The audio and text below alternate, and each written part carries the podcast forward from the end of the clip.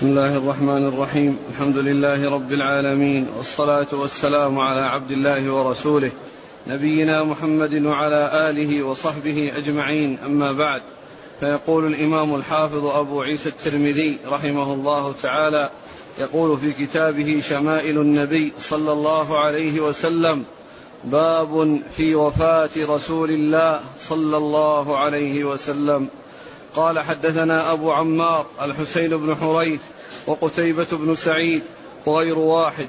قالوا حدثنا سفيان بن عيينة عن الزهري عن أنس رضي الله عنه أنه قال آخر نظرة نظرتها إلى رسول الله صلى الله عليه وسلم كشف الستارة يوم الاثنين فنظرت إلى وجهه كأنه ورقة مصحف والناس خلف أبي بكر رضي الله عنه فأشار إلى الناس أن اثبتوا وأبو بكر يؤمهم وألقى السجف وتوفي رسول الله صلى الله عليه وسلم من آخر ذلك اليوم.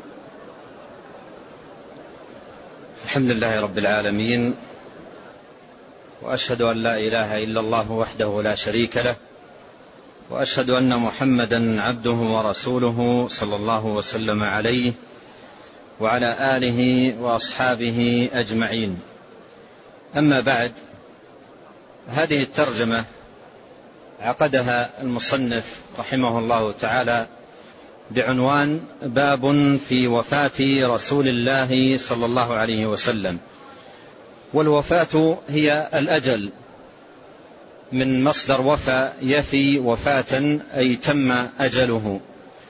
قد قال الله سبحانه وتعالى لكل أجل كتاب. وقال جل وعلا كل نفس ذائقة الموت. وقال جل وعلا إنك ميت وإنهم ميتون.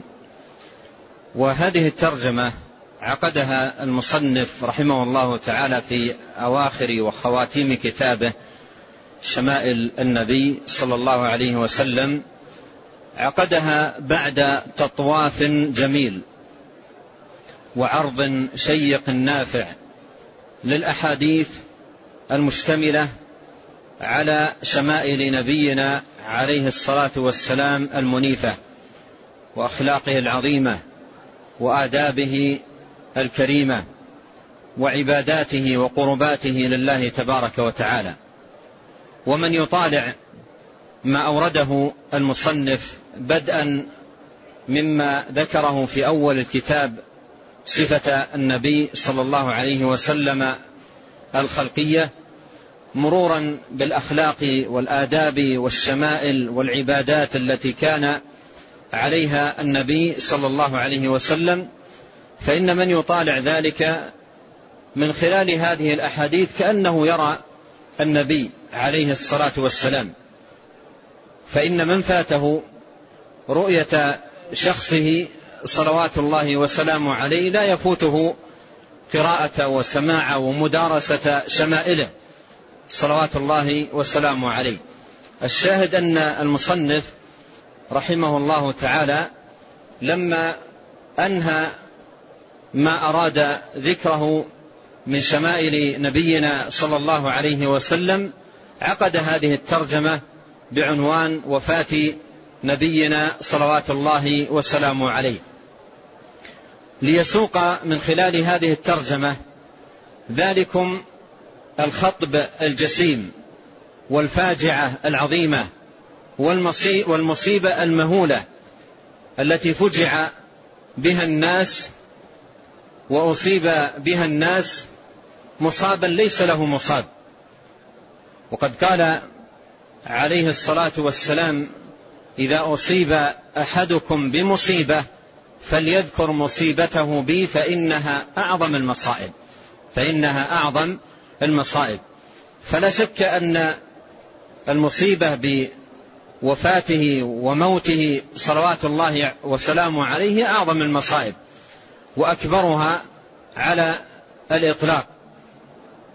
وقلوب الصحابة رضي الله عنهم تلك وتلك النفوس الطيبة التي أكرمها الله سبحانه وتعالى بمصاحبته ومرافقته وسماع حديثه صلى الله عليه وسلم وسماع وحي الله وتنزيله منه صلوات الله وسلامه عليه ورأوا عبادته وأخلاقه وآدابه لا شك أن هول المصاب عظيم والخطب جلل والألم كبير حتى إن بعضهم شك في الخبر أصلا.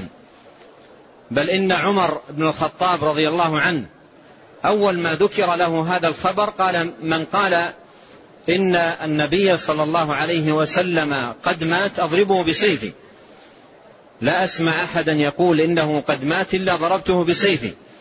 فكان الهول والخطب عظيم للغاية. والمصنف رحمه الله عقد هذه الترجمة ليبين نبأ وخبر وفاة النبي صلى الله عليه وسلم. وأورد في ذلك أحاديث عديدة في ذكر هذا الخبر العظيم والمصيبة الكبيرة والفاجعة العظيمة. وإذا أردنا أن ندرك عظم هذه الفاجعة. لنتأمل أيها الإخوة في الحديث الصحيح الحديث القدسي الذي يقول فيه ربنا سبحانه وتعالى ما ترددت في شيء ترددي في قلب في قبض قلب في قبض روح عبد المؤمن أو قبض نفس عبدي المؤمن. يكره الموت وأكره مساءته. هذا يقوله الله سبحانه وتعالى في قبض عباده المؤمنين وأوليائه المقربين. يقول جل وعلا ما ترددت في شيء ترددي في قبض روح أو نفس عبدي المؤمن. يكره الموت وأكره مساءته. هذا يقوله جل وعلا في قبض أرواح عباده المؤمنين. فكيف الأمر بقبض روح نبيه المصطفى وخليله المجتبى وأفضل عباده وصفوة رسله وخير أنبيائه صلوات الله وسلامه عليه. فلا ريب أن الأمر والمصيبة من أعظم المصائب وأكبرها من أعظم المصائب وأكبرها. ومن يطالع نبأ وفاته والأثر العظيم والألم الكبير الذي حدث للصحابة رضي الله عنهم يدرك أيضا من خلال ذلك هول هذا الخطب وعظم هذه المصيبة. أورد المصنف رحمه الله تعالى أول ما أورد حديث أنس بن مالك خادم رسول الله صلى الله عليه وسلم. قال آخر نظرة نظرتها إلى رسول الله صلى الله عليه وسلم كشف الستارة يوم الاثنين. آخر نظرة نظرتها إلى رسول الله صلى الله عليه وسلم أي نظرتي له حين كشف الستارة يوم الاثنين. ويوم الاثنين هو اليوم الذي قبضت في في في ضحاه روح رسولنا صلوات الله وسلامه عليه. وذلك عندما اشتد الضحى في ذلك اليوم. وفجر ذلك اليوم فجر ذلك اليوم والناس صفوف خلف أبي بكر الصديق يصلون صلاة الفجر. فتح النبي عليه الصلاة والسلام والمرض مشتد به. فتح الستار وأخذ ينظر إلى أصحابه وأخذ ينظر إلى أصحابه. وأنس رمق النبي عليه الصلاة والسلام ووصفه بهذه الصفة قال فنظرت إلى وجهه كأنه ورقة مصحف يعني في الصفاء والحسن والبهاء والجمال والإشراق. والنبي عليه الصلاة والسلام لما كشف الستر ونظر إلى أصحابه تبسم صلى الله عليه وسلم. ويا إخوان هذه الابتسامة ضعوها منكم على بال. هذه الابتسامة ضعوها منكم على بال فإن لها قيمة ومكانه عظيمة. نبينا عليه الصلاة والسلام لما كشف الستر في اليوم الذي لما كشف الستارة في اليوم الذي قبضت روحه فيه صلوات الله وسلامه عليه وذلك في صلاة الفجر نظر إلى أصحابه ونظر إلى أثر آه، التربية التي أكرمه الله سبحانه وتعالى بتربيتهم عليها وأعظم ذلك الصلاة جماعة في المساجد منتظمين صفوفا خاضعين لله منكسرين بين يديه عابدين له طامعين في ثوابه خائفين من عقابه. نظر عليه الصلاة والسلام فابتسم فابتسم عليه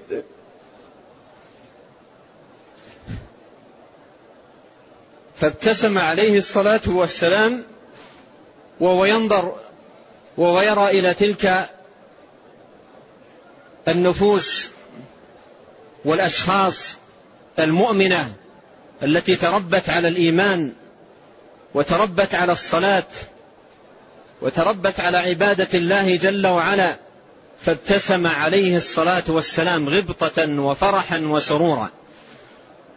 لندرك من خلال ذلك أيها الإخوة الكرام أن الصلاة في الجماعة مقامها من الدين عظيم ومنزلتها علية. فها هو نبينا عليه الصلاة والسلام في آخر حياته المديدة. العامرة بالدعوة إلى الله جل وعلا والنصح لعباد الله والتعليم لدين الله جل وعلا في آخر لحظات حياته ينظر إلى أصحابه صفوفا في المسجد فيبتسم صلى الله عليه وسلم فرحا مغتبطا مسرورا بهذه النعمة العظيمة. ومن هذا ندرك الخسارة الفادحة والحرمان الكبير لمن لم يوفق لهذه الصلاة. لمن لم يوفق لهذه الصلاة ولم يوفق للمحافظة عليها. فهو محروم أشد الحرمان مما ابتسم منه النبي صلى الله عليه وسلم وفرح به غاية الفرح في لحظاته الأخيرة. تأمل هذه الابتسامة فإن شأنها عظيم ومكانتها علية. المحب الصادق للنبي عليه الصلاة والسلام لهذه الابتسامة مكانة في قلبه. ومنزلة في نفسه. فهذا أمر يفرح به نبينا أو فرح به نبينا عليه الصلاة والسلام غاية الفرح. فأين المحبة الصادقة من قلوب أقوام أضاعوا الصلوات واتبعوا الشهوات وارتادوا المنكرات وعطلوا طاعة رب الأرض والسماوات سبحانه وتعالى. فليحاسب نفسه العبد محاسبة شديدة وليتفكر في هذا الأمر غاية التفكر. كشف الستار عليه الصلاة والسلام كشف الستار عليه الصلاة والسلام ونظر إلى جموع المؤمنين صفوفا في بيت الله في مسجده صلوات الله وسلامه عليه خلف صديق الأمة وخيرها. أبي بكر رضي الله عنه فابتسم عليه الصلاة والسلام ابتسامة عظيمة. والصحابة رضي الله عنهم فرحوا غاية الفرح وظنوا أن النبي عليه الصلاة والسلام سيتقدم ليؤمهم بتلك الصلاة. ولكنه أشار إلى أبي بكر رضي الله عنه أن مكانك. وأغلق وأرخى عليه الصلاة والسلام الستار وبقي في بيته إلى أن قبضت؟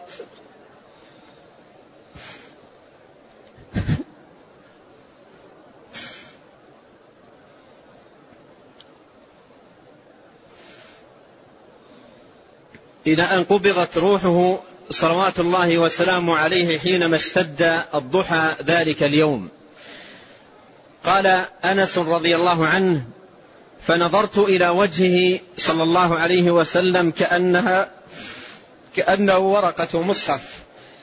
والناس خلف أبي بكر فأشار إلى الناس أن اثبتوا. أشار صلوات الله وسلامه على إلى الناس أن اثبتوا أي في صلاتكم خلف أبي بكر رضي الله عنه.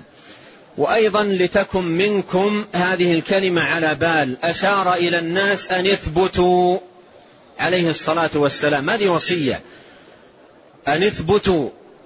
أشار إلى الناس أن اثبتوا أي على صلاتكم.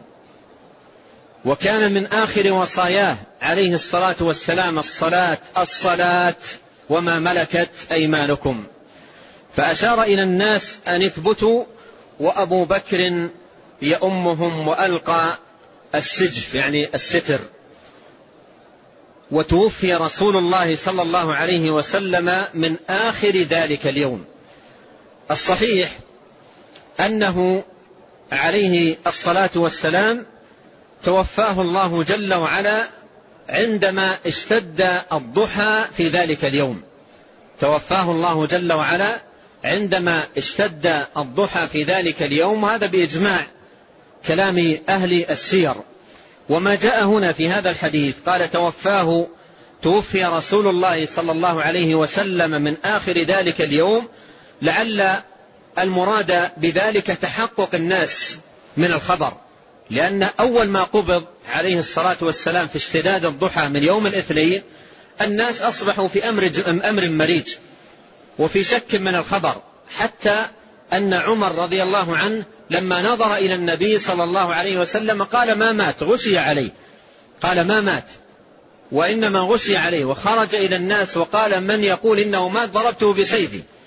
فأصبح الناس في شك من هذا الخبر وطلبوا أبي أبو بكر الصديق كما ستأتي في رواية قادمة عند المصنف فلما نظر إلى وجهه عليه الصلاة والسلام قرأ الآية الكريمة إنك ميت وإنهم, وإنهم ميتون ثم قبل بين عينيه قبل جبينه عليه الصلاة والسلام ثم خطب الناس معلما إياهم بهذه الفاجعة الكبرى والمصيبة العظيمة وسيأتي الخبر بذلك عند المصنف رحمه الله تعالى. نعم. قال حدثنا حميد بن مسعدة البصري قال حدثنا سليم بن أخضر عن ابن عون عن إبراهيم عن الأسود عن عائشة رضي الله عنها أنها قالت كنت مسندة النبي صلى الله عليه وسلم إلى صدري أو قالت إلى حجري فدعا بطست ليبول فيه ثم بال فمات.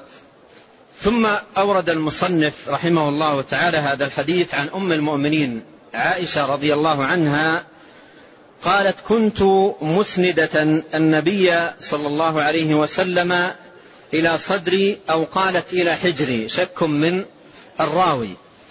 والذي يدل عليه الروايات الأخرى أنه كان مسندا مسندة له صلوات الله وسلامه عليه على صدرها.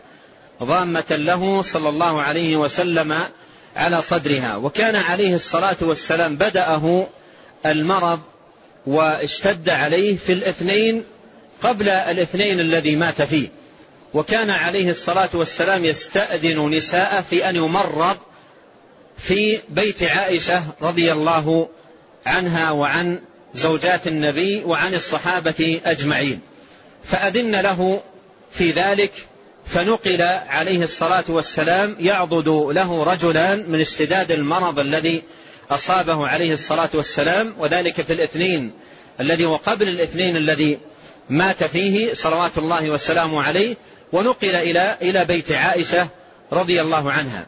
وكان مع اشتداد المرض يخرج يصلي بالناس يخرج ويصلي بالناس صلوات الله وسلامه عليه حتى إنه مرة لما اشتد به المرض شدة عظيمة طلب من زوجاته أن يحضروا سبع قرب من الماء وأن يهريقوها عليه وقت الصلاة صلوات الله وسلامه عليه. فلما أهرقوا عليه الماء تناشط عليه الصلاة والسلام نفسه وصلى بهم. وكان آخر صلاة صلاها بهم صلوات الله وسلامه عليه في يوم الجمعة ثم تولى أبو بكر رضي الله عنه كما أمر النبي صلى الله عليه وسلم بذلك. قال مروا أبو بكر فليصلي بالناس. تولى الصلاة في الناس من ليلة الجمعة من ليلة الجمعة. فصلى ليلة الجمعة بالناس وصلى يوم الجمعة كاملا ويوم السبت كاملا ويوم الأحد كاملا وفجر الاثنين. وفيه قبض رسول الله صلوات الله وسلامه عليه. تقول عائشة رضي الله عنها كنت مسندة النبي صلى الله عليه وسلم إلى صدري أو قالت إلى حجري فدعا بطست. الطست إناء دعا بطست أي إناء ليبول فيه لأن المرض آه، اشتد به عليه الصلاة والسلام فكان ما يستطيع صلى الله عليه وسلم أن يقوم وأن ينهض ليذهب ويبول فدعا بطست صلى الله عليه وسلم ليبول فيه ثم بال فيه فمات. صلوات الله وسلامه عليه. وقد جاء في رواية في صحيح البخاري عن عائشة رضي الله عنها قالت قبض الله آه، روح آه، النبي صلى الله عليه وسلم وإن رأسه لبين سحري ونحري. وإن وإن آه، رأسه لبين سحري ونحري والسحر هو الرئة والنحر هو أعلى الصدر. فهذا بمعنى ما جاء في هذه الرواية أنه كان على صدرها أي ضامة رأسه عليه الصلاة والسلام إلى صدرها صلوات الله وسلامه عليه. نعم. قال حدثنا قتيبة قال حدثنا الليث عن ابن الهاد عن موسى بن سرجس عن القاسم بن محمد عن عائشة رضي الله عنها أنها قالت رأيت رسول الله صلى الله عليه وسلم وهو بالموت وعنده قدح فيه ماء وهو يدخل يده في القدح ثم يمسح وجهه بالماء ثم يقول اللهم أعني على منكرات أو قال على سكرات الموت. ثم أورد رحمه الله تعالى هذا الحديث عن أم المؤمنين عائشة رضي الله عنها أنها قالت رأيت رسول الله صلى الله عليه وسلم وهو بالموت وهو بالموت أي أنه عليه الصلاة والسلام لما بدأ تقبض روحه صلى الله عليه وسلم كانت عائشة رضي الله عنها تنظر إليه تقول وعنده قدح فيه ماء وعنده قدح القدح هو الوعاء الذي يشرب فيه الماء فكان عنده قدح فيه ماء وهو يدخل يده في القدح صلوات الله وسلامه عليه ثم يمسح وجهه بالماء ثم يقول اللهم أعني على منكرات أي شدائد الموت. أو قال سكرات الموت. كان يقول اللهم أعني على منكرات. أو قال سكرات الموت. وهذا الحديث بهذا الإسناد ضعيف لجهالة موسى ابن سرجس لكن الحديث جاء في صحيح البخاري من طريق ذكوان مولى عائشة رضي الله عنها عن عائشة في ذكر قصة وفاة النبي صلى الله عليه وسلم وفيه قالت عائشة وبين يديه ركوة أو علبة يشك عمر فيها ماء فجعل يدخل صلى الله عليه وسلم يده في الماء فيمسح بها وجهه ويقول لا إله إلا الله إن للموت لسكرات. يقول عليه الصلاة والسلام لا إله إلا الله إن للموت سكرات. ثم نصب يده فجعل يقول في الرفيق الأعلى حتى قبض ومالت يده صلى الله عليه وسلم. فهذه الرواية ثابتة في صحيح الإمام البخاري فكان عليه الصلاة والسلام وجد صلى الله عليه وسلم للموت سكرات فكان يهلل ويردد كلمة لا إله إلا الله ويقول إن للموت سكرات إن للموت سكرات أي له شدة ووجع وله ألم إن للموت سكرات ويردد صلوات الله وسلامه عليه. ثم نصب يده أي مدها ورفعها صلى الله عليه وسلم إلى أعلى. ثم قال في الرفيق الأعلى. وكانت عائشة رضي الله عنها سمعت منه عليه الصلاة والسلام أنه ما من نبي يقبضه الله سبحانه وتعالى إلا ويخير بين زهرة الحياة الدنيا أو بين ما عند الله في الرفيق الأعلى. فلما سمعت رضي الله عنها النبي عليه الصلاة والسلام يقول في الرفيق الأعلى ونصب يده مدها إلى أعلى وقال في الرفيق الأعلى عرفت عليه الصلاة والسلام أنه اختار الرفيق الأعلى ثم مالت يده. ثم مالت يده عليه الصلاة والسلام أي أن روحه حينئذ قبضت ومات صلوات الله وسلامه عليه. وما جاء في الرواية التي ساقها المصنف وهو قوله اللهم أعني على منكرات أو قال سكرات الموت هذه اللفظة مخالفة للرواية التي في صحيح البخاري لأن الرواية التي في صحيح البخاري فيها التهليل والإخبار بأن الموت له سكرات و والقصة مخرجها واحد وهو عائشة رضي الله عنها التي شهدت الخبر وحضرت القصة رضي الله عنها وهي ترويها. ولهذا ذكر بعض أهل العلم أن هذه الرواية إضافة إلى الضعف الذي فيها من حيث الإسناد لجهالة موسى بن سرجس فهي أيضا منكرة لمخالفتها للرواية الصحيحة الثابتة عند الإمام البخاري رحمه الله بلفظ لا إله إلا الله إن للموت سكرات. نعم. قال حدثنا الحسن بن الصباح البزاز قال حدثنا مبشر بن إسماعيل عن عبد الرحمن بن العلاء عن أبيه عن ابن عمر عن عائشة رضي الله عنهم أنها قالت لا أغبط أحدا بهول الموت بعد الذي رأيت من شدة موت رسول الله صلى الله عليه وسلم قال أبو عيسى سألت أبا زرعة فقلت له من عبد الرحمن بن العلاء؟ قال من عبد الرحمن بن العلاء هذا؟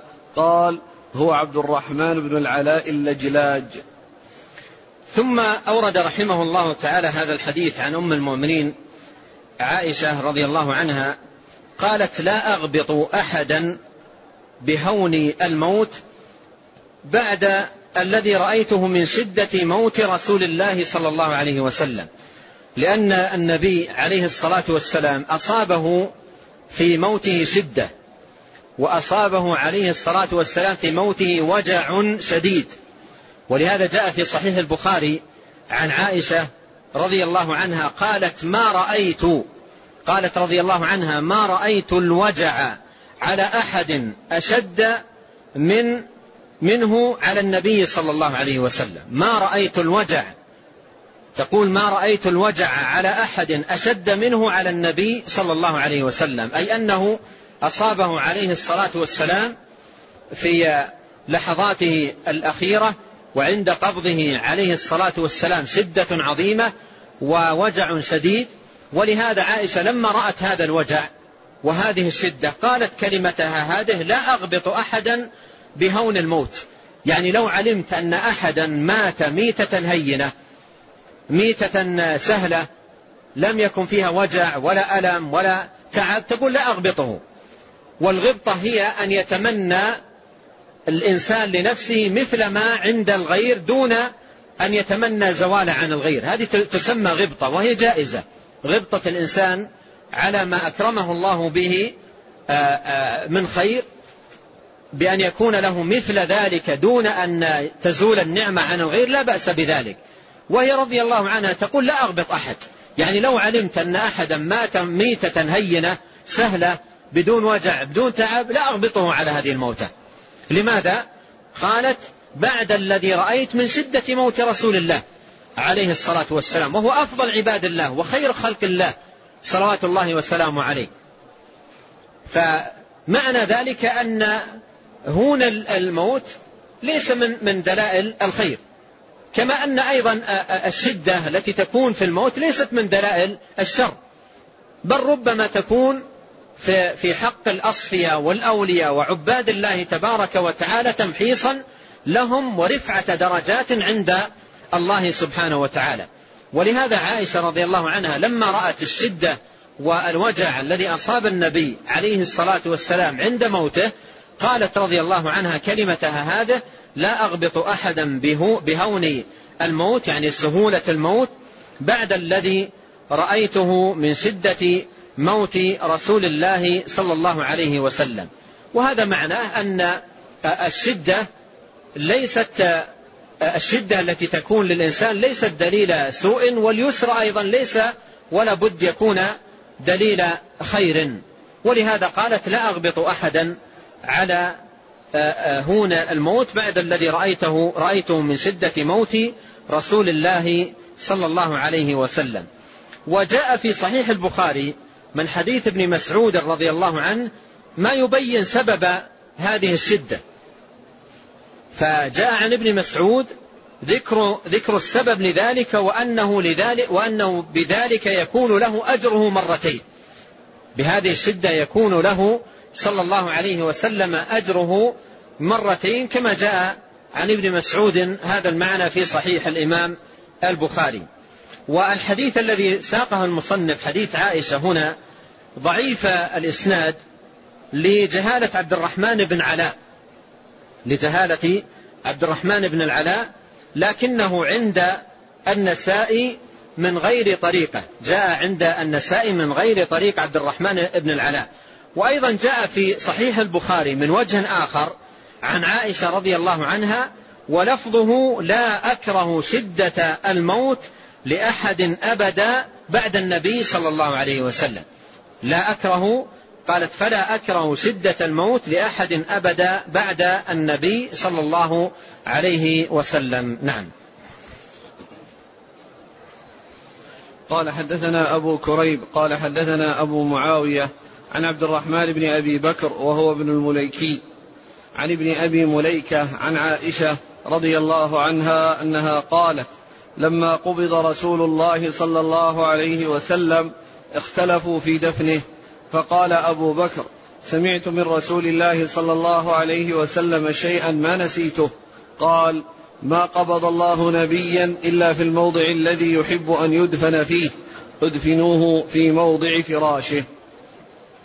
ثم أورد رحمه الله تعالى هذا الحديث عن أم المؤمنين عائشة رضي الله عنها قالت لما قبض رسول الله صلى الله عليه وسلم اختلفوا في دفنه اختلفوا في دفنه واختلافهم رضي الله عنهم في دفنه من جهتين كما سيأتي ما يبين ذلك ويوضحه لاحقا. الجهة الأولى هل هل يدفن أو لا يدفن؟ اختلفوا في هذه المسألة هل يدفن أو لا يدفن؟ صلوات الله وسلامه عليه. والمسألة الثانية إن كان يدفن أين يدفن؟ في أي مكان يدفن صلوات الله وسلامه عليه. فلما مات عليه الصلاة والسلام لما قبض اختلفوا في دفنه. فقال أبو بكر رضي الله عنه سمعت من رسول الله صلى الله عليه وسلم شيئا ما نسيته. وقوله شيئا ما نسيته هذا لتأكيد الخبر وتثبيته وأنه عليه الصلاة والسلام حافظ للخبر ولم ينسه منذ سمعه من النبي صلوات الله وسلامه عليه. قال سمعته من رسول من رسول الله سمعت من رسول الله صلى الله عليه وسلم شيئا ما نسيته قال ما قبض الله نبيا إلا في الموضع الذي يحب أن يدفن فيه. إلا في الموضع الذي يحب أن يدفن فيه. وهو عليه الصلاة والسلام قبض في حجرة عائشة. قبض في حجرة عائشة على فراشها رضي الله عنها في حجرتها. فهذا هو الموضع الذي قبض فيه صلى الله عليه وسلم وفي الحديث الثابت عنه عليه الصلاة والسلام ما قبض الله نبيا إلا في الموضع الذي يحب أي الله أن يدفن فيه.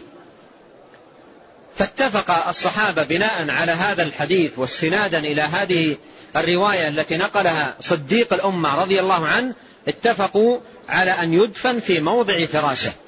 ومعنى في موضع فراشه أي تحت الفراش. فحفر أحد الصحابة وأبو طلحة رضي الله عنه تحت فراشه الذي مات عليه صلى الله عليه وسلم وقبضت روحه صلى الله عليه وسلم. حفر تحت الفراش ودفن هناك صلوات الله وسلامه عليه في في في في حجرة عائشة. والحديث أوردها الإمام الترمذي رحمه الله في كتابه الجامع وقال حديث غريب. والغريب ضعيف. وذلك لأن في إسناد هذا الحديث عبد الرحمن بن أبي بكر المليكي وهو ضعيف.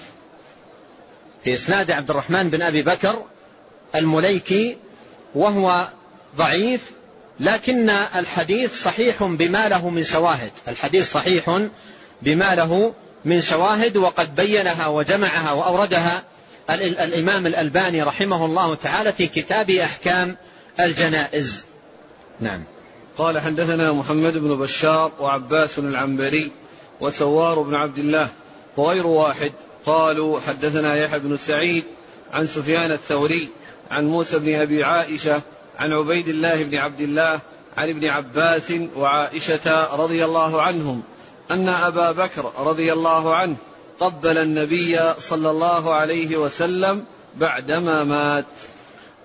ثم أورد رحمه الله تعالى هذا الحديث أو هذا الخبر عن عائشة أم المؤمنين رضي الله عنها أن أبا بكر قبل النبي صلى الله عليه وسلم بعدما مات لأنه كان في بيته آه، رضي الله عنه في العالية فأرسلوا إليه وجاء والناس محتشدين ومجتمعين حول بيت عائشة فطلب أن يفسح له الطريق ودخل والنبي صلى الله عليه وسلم مسجى ومغطى فكشف الغطاء عن وجهه وعرف أنه صلى الله عليه وسلم قد مات فوضع فمه رضي الله عنه بين عيني رسول الله صلى الله عليه وسلم أي على جبهته وقبله صلى الله عليه وسلم على جبهته وهذه تقبيلة وداع. وهذا يستفاد منه جواز آه، تقبيل الميت مثل أن يقبل إنسان جبهة والده أو جبهة أمه أو جبهة العالم بعد وفاته على سبيل التوديع له.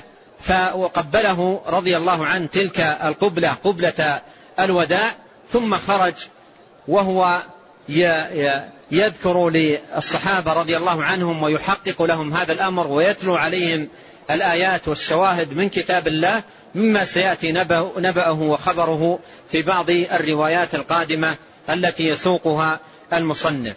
وهذا الذي فعله أبو بكر جاء عن النبي صلى الله عليه وسلم آه، فعل نظيره.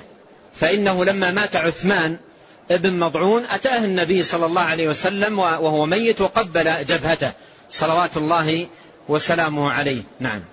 قال حدثنا نصر بن علي الجهضمي قال حدثنا مرحوم بن عبد العزيز العطار عن أبي عمران الجوني عن يزيد بن باب, ابن بابنوس عن عائشة رضي الله عنها أن أبا بكر رضي الله عنه دخل على النبي صلى الله عليه وسلم بعد وفاته فوضع فمه بين عينيه ووضع يديه على ساعديه وقال ونبياه وصفياه وخليلاه ثم أورد رحمه الله تعالى هذا الحديث عن عائشة رضي الله عنها وهو بمعنى الحديث الذي قبله من جهة تقبيل أبي بكر رضي الله عنه لجبهة النبي صلى الله عليه وسلم توديعا له بعد وفاته صلوات الله وسلامه عليه.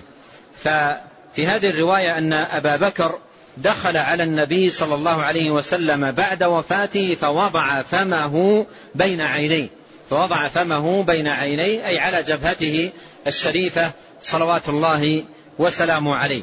فوضع فمه بين عينيه ووضع يديه على ساعديه. يعني جمع آه، جسم النبي صلى الله عليه وسلم وضع يديه على ساعدي النبي صلى الله عليه وسلم كأنه يضمه ووضع جبهته ووضع فمه رضي الله عنه على جبهة النبي صلى الله عليه وسلم وقبله صلى الله عليه وسلم. ثم قال هذه الكلمات ونبياه وصفياه وخليلاه وهذه آه، كلمات تألم وتوجع لفقد النبي عليه الصلاة والسلام.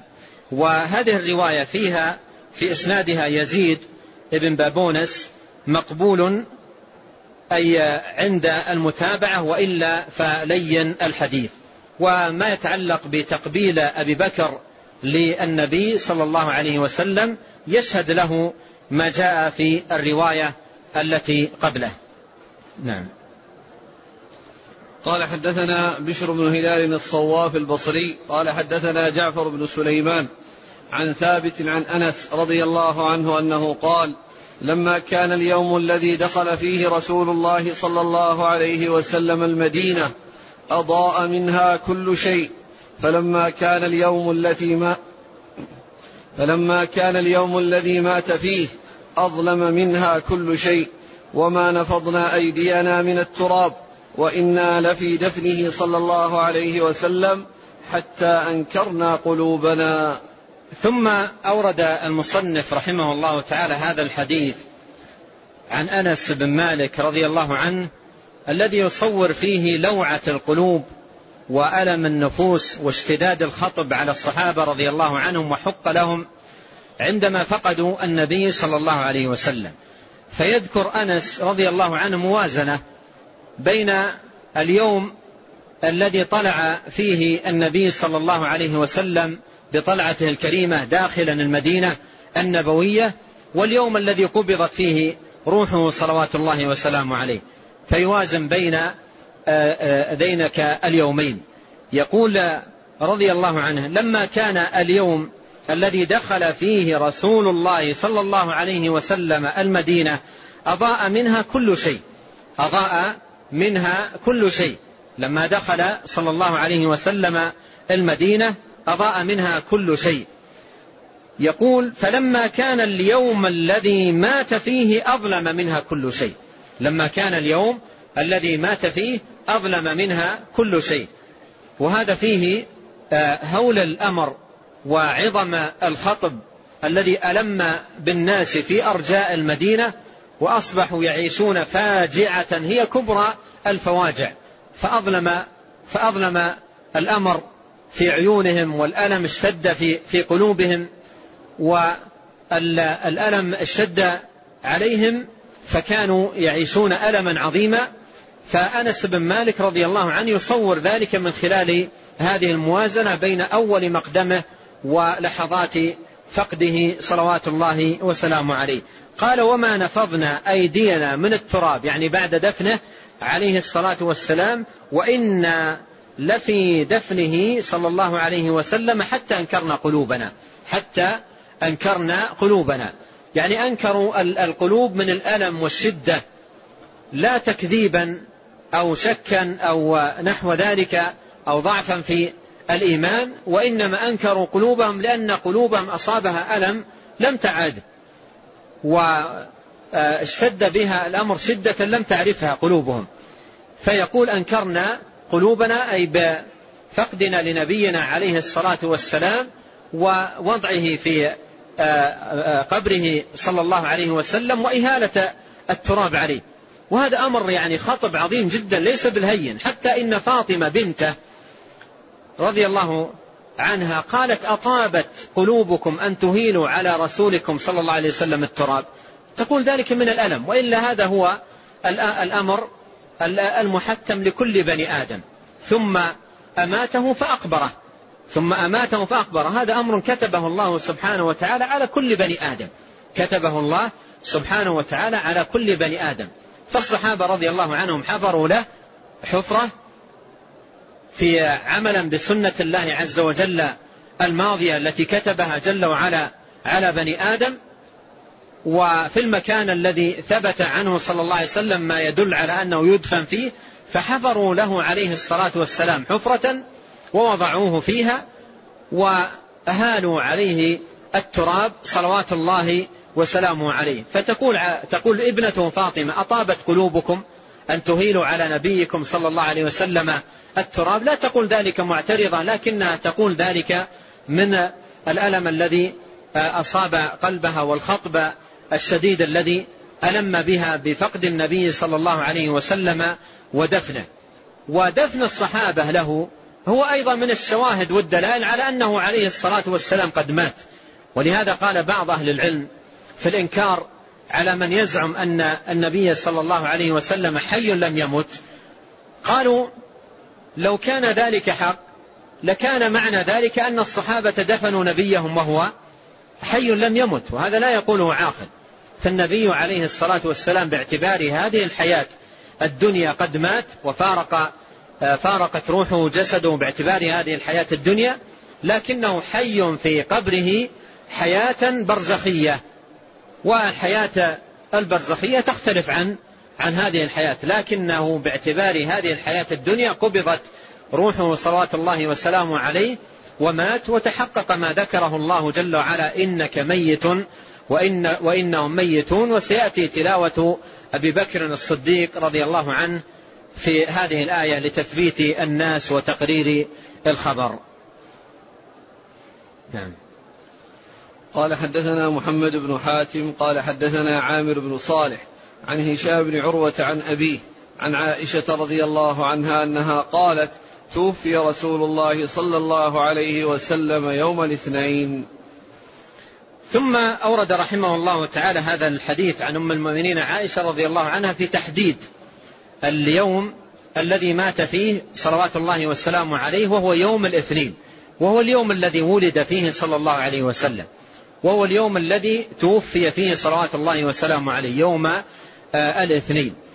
وهذا محل إجماع أنه عليه الصلاة والسلام توفي يوم الاثنين محل إجماع وممن ذكر ذلك الإمام بن كثير رحمه الله في كتابه آه، البداية والنهاية قال رحمه الله لا خلاف أنه عليه الصلاة والسلام توفي يوم الاثنين.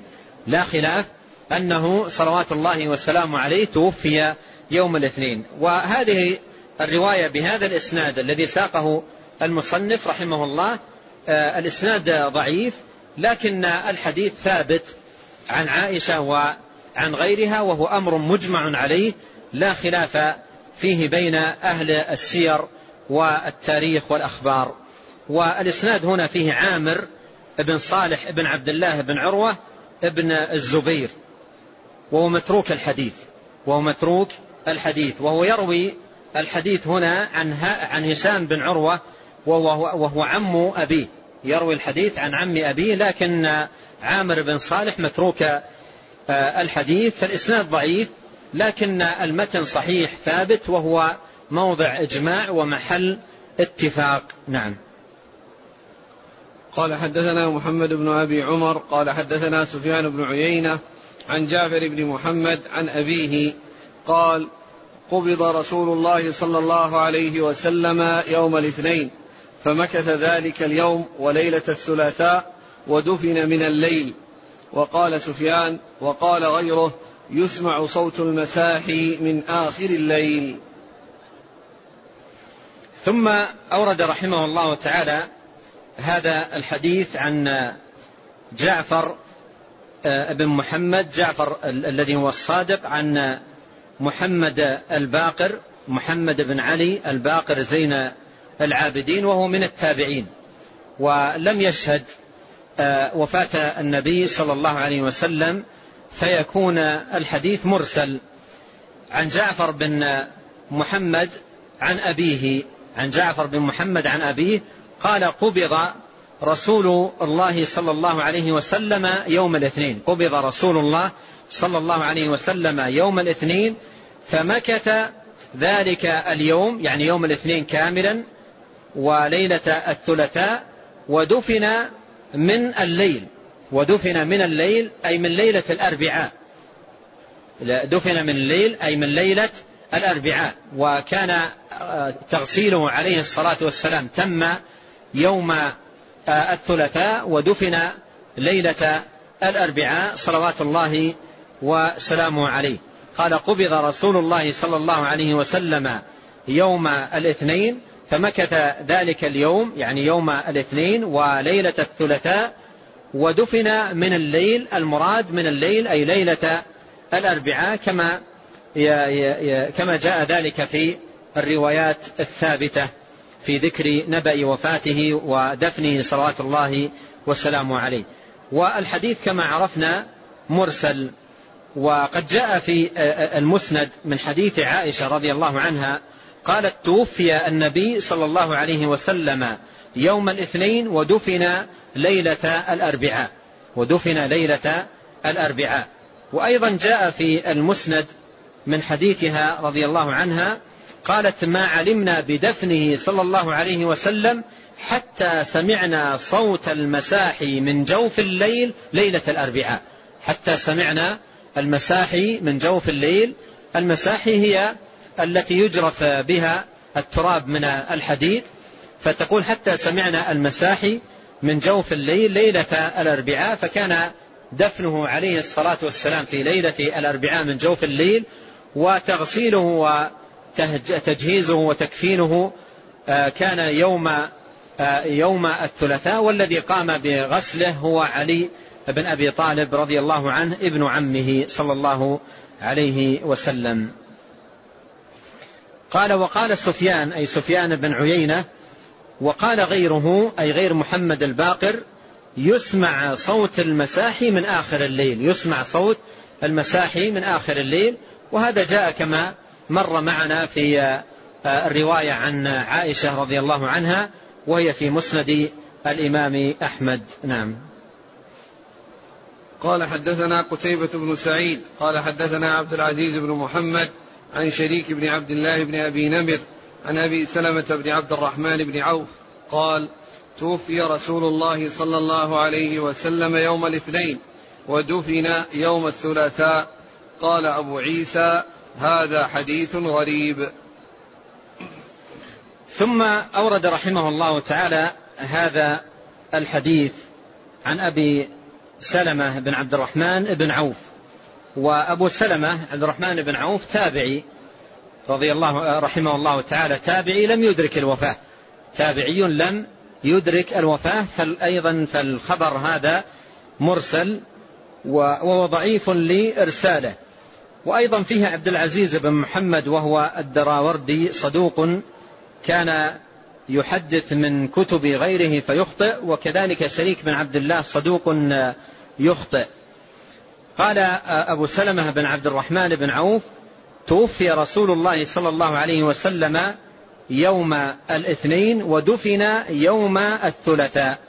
وعرفنا أن الإسناد ضعيف وأيضا هو مخالف للثابت لأن الثابت أن الدفن دفن النبي عليه الصلاة والسلام لم يكن لم يكن يوم الثلاثاء وإنما كان ليلة الأربعاء وإنما كان ليلة الأربعاء. إلا إذا كان قصد بالدفن التجهيز للدفن فالتجهيز له كان يوم الثلاثاء بغسله وتكفينه.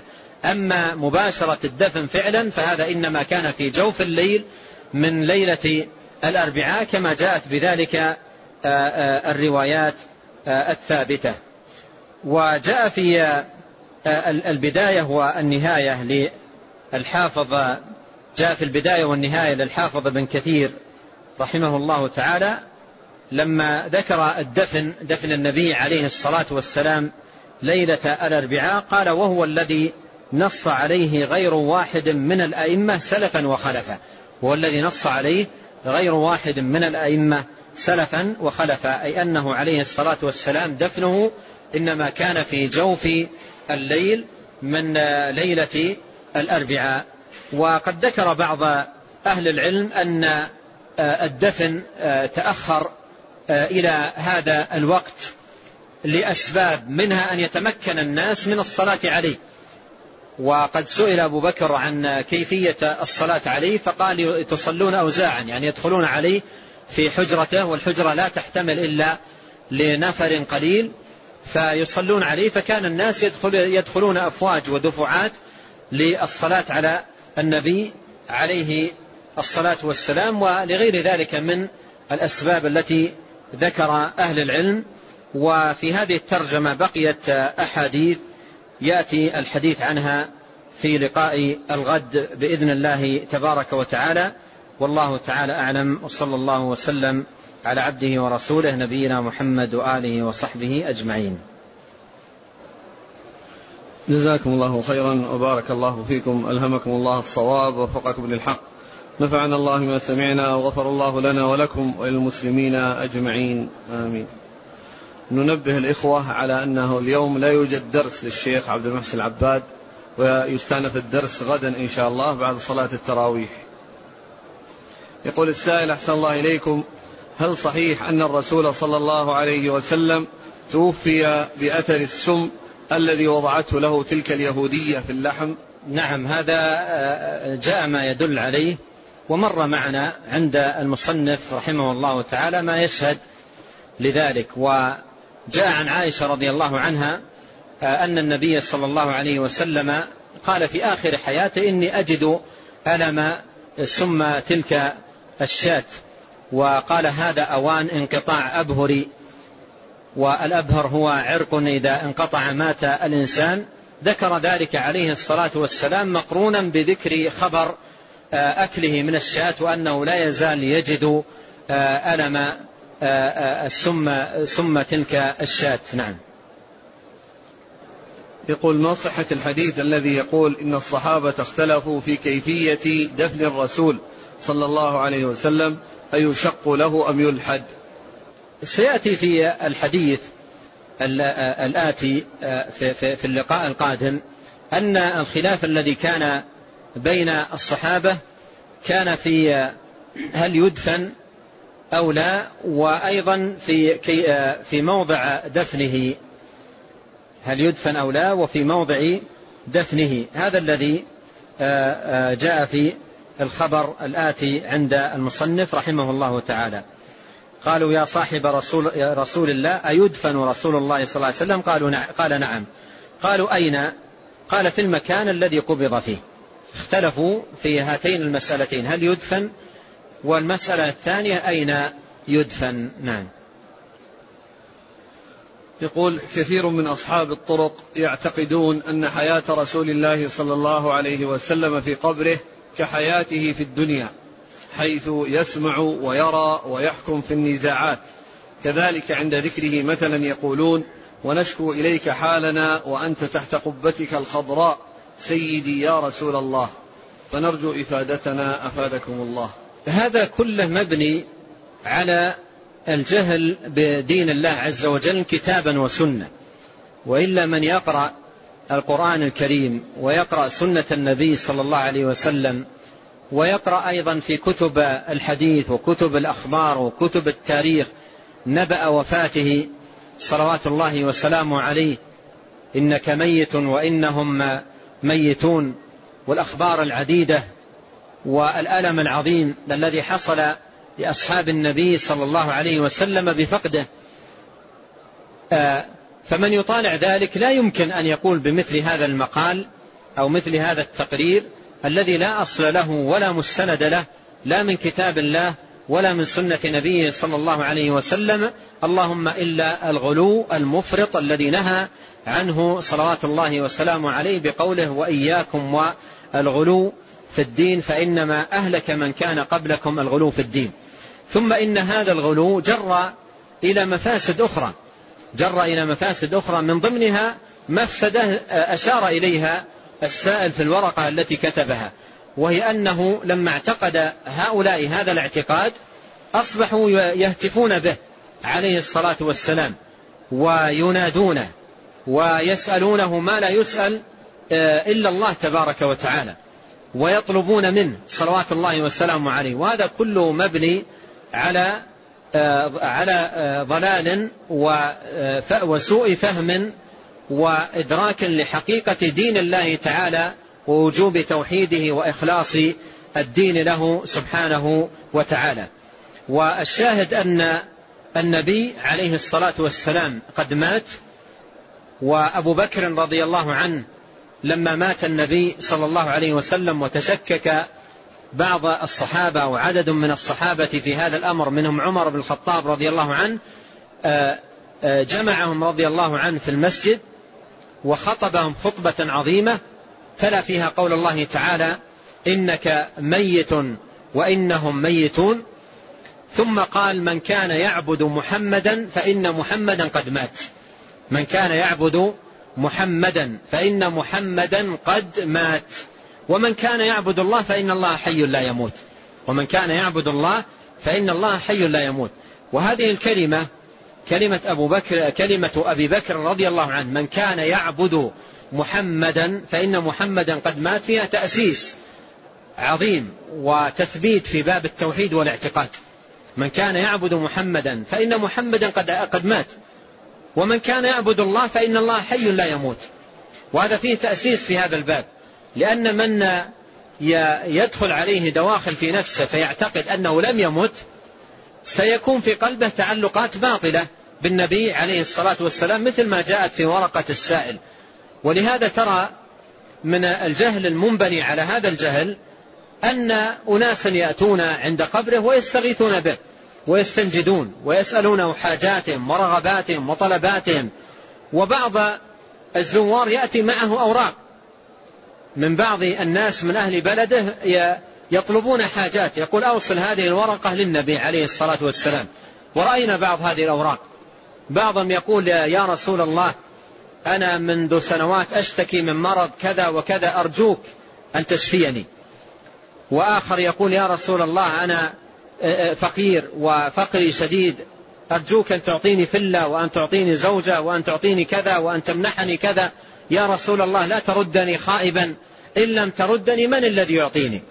هكذا يكتبون. ورأينا بأعيننا مثل هذه الكتابات. هذه الخطابات التي يخاطبون بها النبي عليه الصلاة والسلام أليس هو القائل إذا سألت فاسأل الله؟ وإذا استعنت فاستعن بالله؟ واعلم أن الأمة لو اجتمعوا على أن ينفعوك بشيء لن ينفعوك إلا بشيء كتبه الله لك. ولو اجتمعوا على أن يضروك بشيء لن يضروك إلا بشيء كتبه الله عليك. رفعت الأقلام وجفت الصحف. وأعود إلى أمر هو بيت القصيد في صلاح الإنسان في دنياه وأخراه ألا وهو الصلاة. النبي عليه الصلاة والسلام في لحظات الأخيرة كشف الستار ولما رأى الصحابة يصلون جماعة تبسم. اربط هذا بقصة الصحابي الذي قال للنبي عليه الصلاة والسلام يا رسول الله أسألك مرافقتك في الجنة. ماذا قال له عليه الصلاة والسلام؟ أعني على نفسك بكثرة السجود. فالذي يريد الشفاء ويريد العافية ويريد الصحة ويريد البركة ويريد النجاة في الدنيا والآخرة عليه بكثرة السجود لله جل وعلا وكثرة التوجه إلى الله ومناجاة الله ومناداته. والله جل وعلا يقول وإذا سألك عبادي عني فإني قريب أجيب دعوة الداعي إذا دعان. ويقول جل وعلا وقال ربكم ادعوني أستجب لكم. نبينا عليه الصلاة والسلام كان إذا أتي له بمريض في حياته صلى الله عليه وسلم قال اللهم رب الناس مذهب البأس اشف أنت الشافي. لا شفاء إلا شفاؤك شفاء لا يغادر سقما. فالشاهد أن العقائد الباطلة يجر بعضها إلى بعض وأهل العلم قالوا قديما البدع يولد بعضها بعضا. فعندما يعتقد الإنسان عقيدة باطلة يجد أنها مع الأيام تولد عنده أيضا جملة من العقائد الباطلة والموفق من, من عباد الله من وفقه الله للمعتقد السليم المستمد من كتاب الله وسنة نبيه صلى الله عليه وسلم. وإنا لنسأل الله جل وعلا بأسمائه الحسنى وصفاته العلى أن يرزقنا إيمانا صادقا وتوحيدا له جل وعلا وحسن متابعة لنبيه صلى الله عليه وسلم وأن يصلح لنا ديننا الذي هو عصمة أمرنا وأن يصلح لنا دنيانا التي فيها معاشنا وأن يصلح لنا آخرتنا التي فيها معادنا وأن يجعل الحياة زيادة لنا في كل خير والموت راحة لنا من كل شر. وأسأله جل وعلا وأتوسل إليه بأسمائه الحسنى وصفاته العلى أن يجعلنا أجمعين من المقيمين الصلاة ومن ذرياتنا. اللهم اجعلنا من المقيمين الصلاة ومن ذرياتنا. اللهم وفقنا لإقامة الصلاة على الوجه الذي يرضيك عنا. اللهم اهدنا واهدنا واهد لنا واهد بنا ويسر الهدى لنا. اللهم وأصلح لنا شأننا كله. اللهم واغفر لنا ولوالدينا وللمسلمين والمسلمات والمؤمنين والمؤمنات الأحياء منهم والأموات.